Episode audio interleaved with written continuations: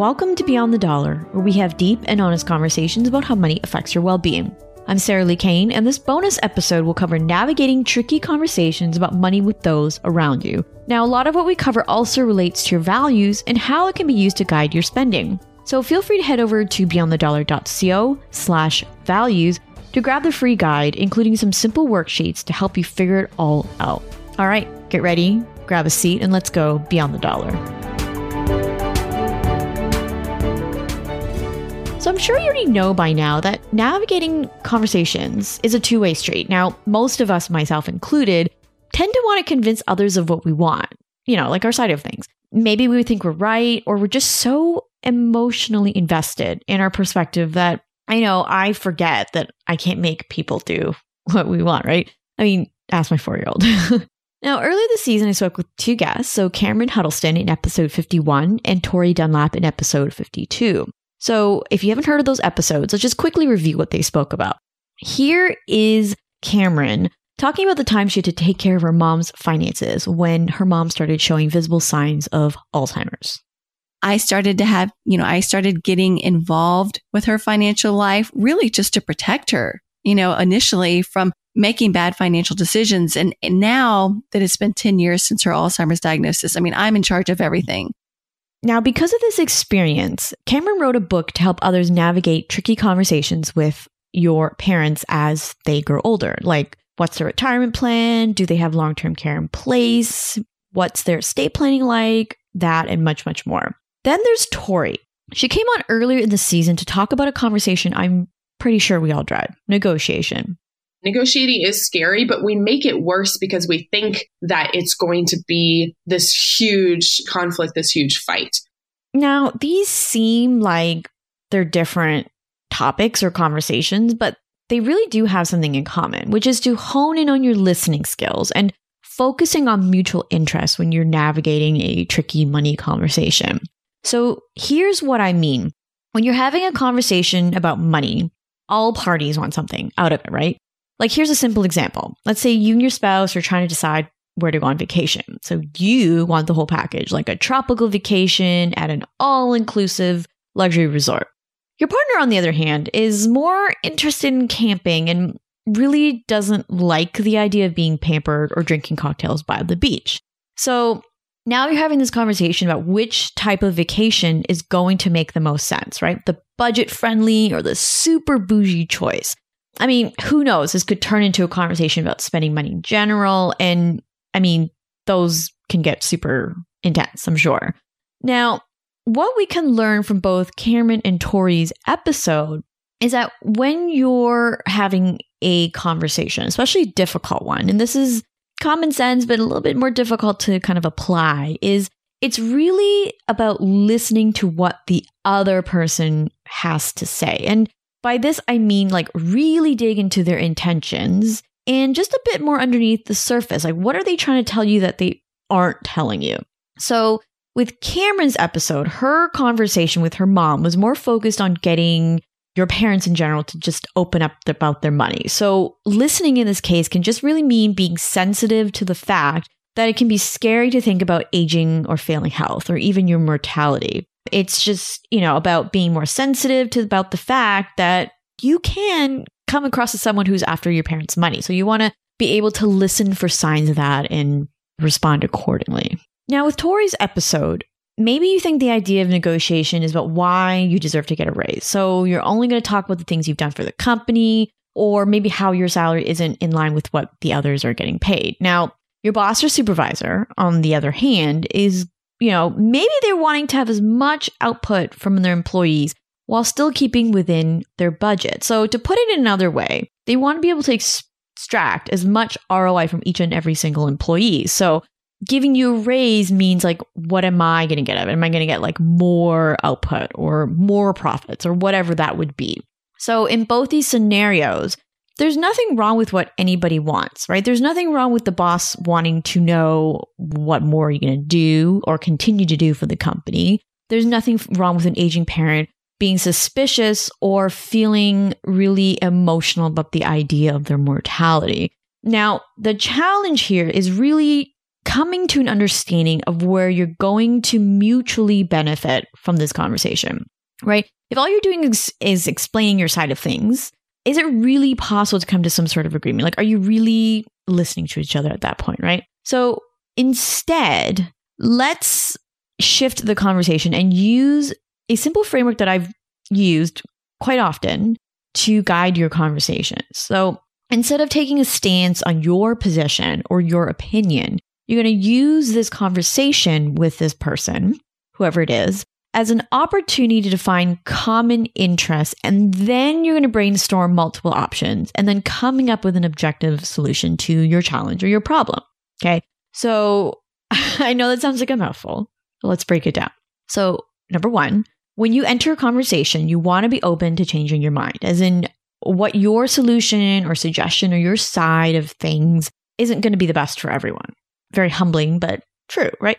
So, going back to the early example of figuring out a vacation spot, maybe that luxury vacation isn't the best choice, even if you really want those cocktails by the beach. Now, for example, with Cameron's conversation with her mom, talking about finances and opening up about, let's say, your estate plan important.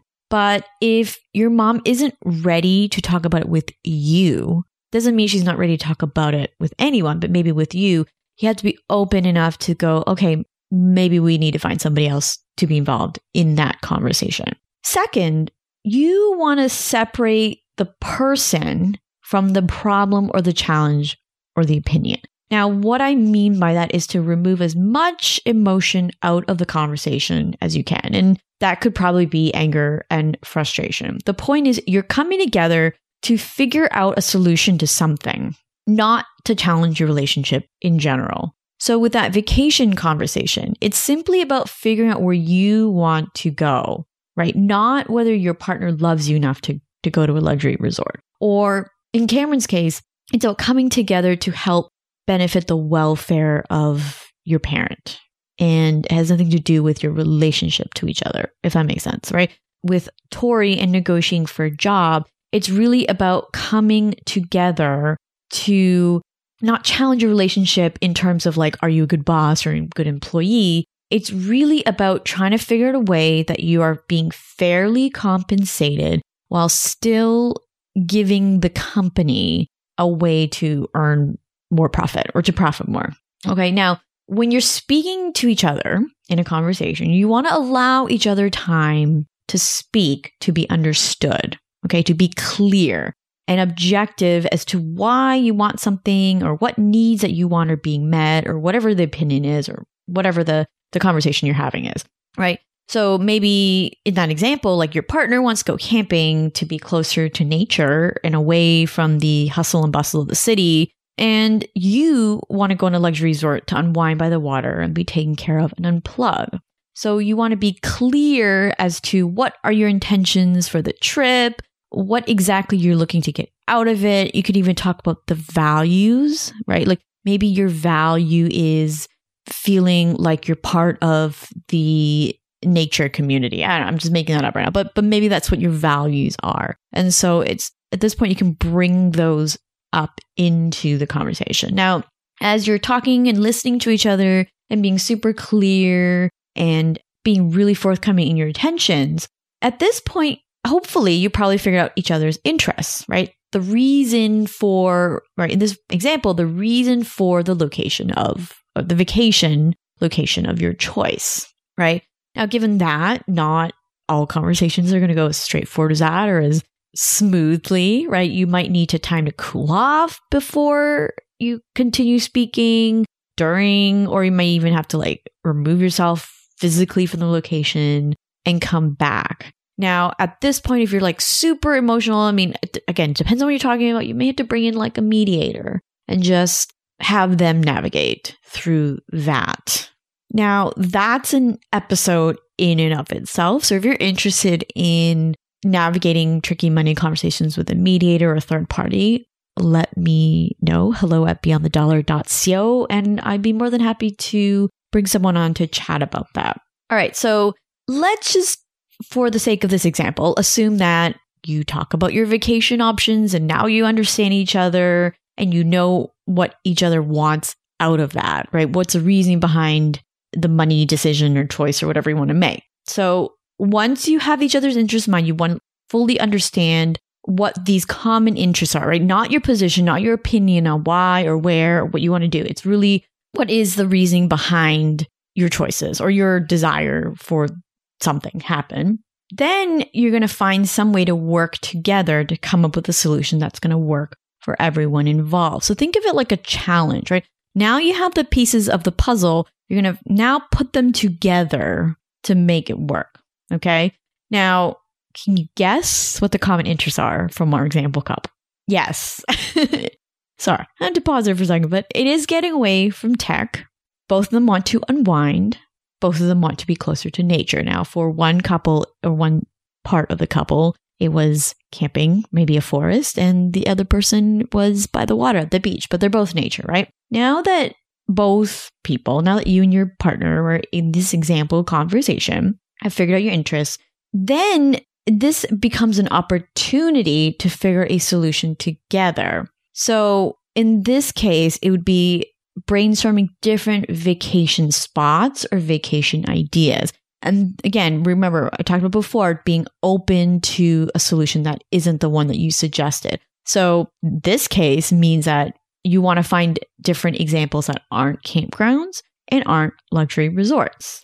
Then, as you continue to brainstorm, just be open minded and then write down everything. Write down all the ideas, write down all possible solutions. Don't even think of what your opinion on them are yet until you've exhausted all options. Then you're going to come together and talk about okay, are these solutions in line with both our interests? Are we going to be happy with this? So you can, I guess you can call it compromising, but it's really coming together in a mutual way to find some sort of common ground. And so in this example, it would be talking over each vacation option and then which one you like the best.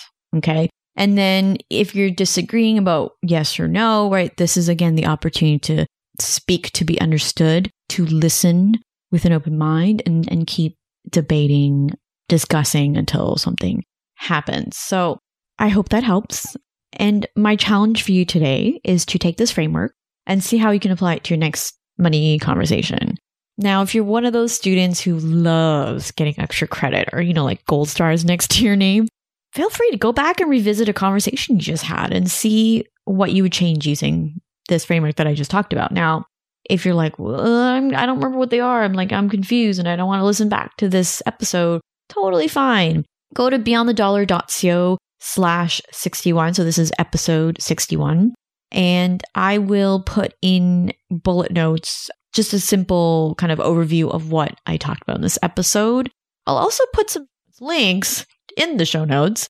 Uh, again, beyondthedollar.co slash 61 of some books that I've been reading that are really good. I've drew a lot of inspiration from these and feel free to check those out if you're, if you're kind of a reader like me. So let me know what you think. If you tried this, if you go ahead and, and have a conversation with someone and use this or revisiting a conversation with this framework, like send me an email, hello at beyondthedollar.co. And if you like what you heard, I mean, I always appreciate it when you share any episode of Beyond the Dollar with a friend. It just really helps to share the mission of what we're doing here.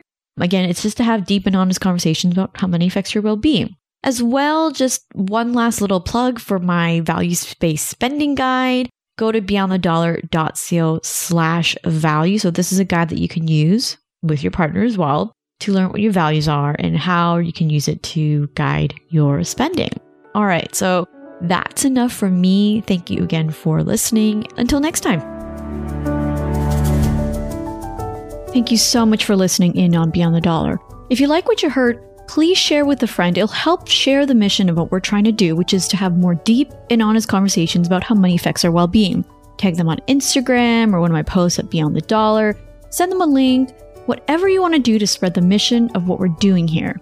Now, if you feel that putting monies towards the things that really matter is a challenge for you, download our values based spending guide. You'll gain clarity around what matters to you most in life, be able to name your most important values, and how to start putting money towards those things. To download the values based spending guide, go to beyondthedollar.co slash values. Thank you again for listening, and we'll catch you on the next episode. And thanks to Donovan Durance for providing this awesome music.